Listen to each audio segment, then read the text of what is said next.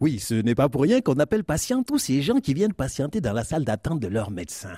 la patience est une vertu très très utile lorsque tu as enquête de ta santé enfuie, mon ami. En arrivant au cabinet du médecin, tu es d'abord un client. Puis, quand la secrétaire a scanné le code barre que tu portes sur ton front brûlant, évalué la pathologie qui t'amène ici, ta solvabilité, numéro de sécurité sociale, mutuelle, elle te dit d'aller t'asseoir et patienter dans la salle d'attente où tu deviens instantanément un patient. Dans un cabinet médical, mon ami, on ne parle pas de malade.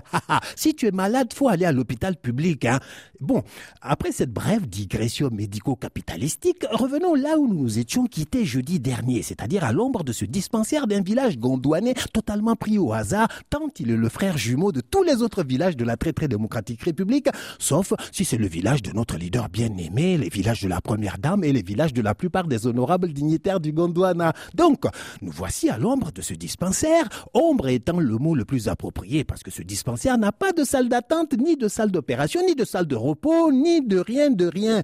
Pour la simple raison que ce dispensaire dans ce village gondouanais, ce dispensaire est précisément localisé sous un arbre. Quand sa journée de travail est finie, ben le personnel du dispensaire, en la personne du seul salarié de ce dispensaire, eh ben il range ses clics et ses claques pour les ranger chez le chef du village jusqu'au lendemain. Donc, sous l'arbre dispensaire du village, on a vu jeudi dernier qu'il n'y a ni électricité, ni eau, ni rien du tout, principalement principalement les médicaments.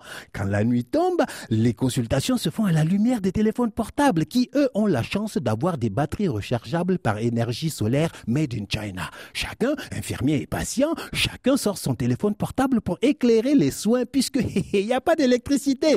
Et puisqu'il n'y a pas de médicaments non plus, ben on fait comme on peut. Mais il y a les pharmacies par terre, les vendeurs de médicaments aussi au marché, des médicaments solides, waterproof, des médicaments qui n'expirent jamais, des médicaments qui résistent au soleil du Gondwana, à la poussière, des médicaments qui résistent au temps qui passe, des médicaments qui guérissent toutes les maladies et surtout qui sont moins chers. C'est ces médicaments-là qui sont les vedettes de notre arbre dispensaire.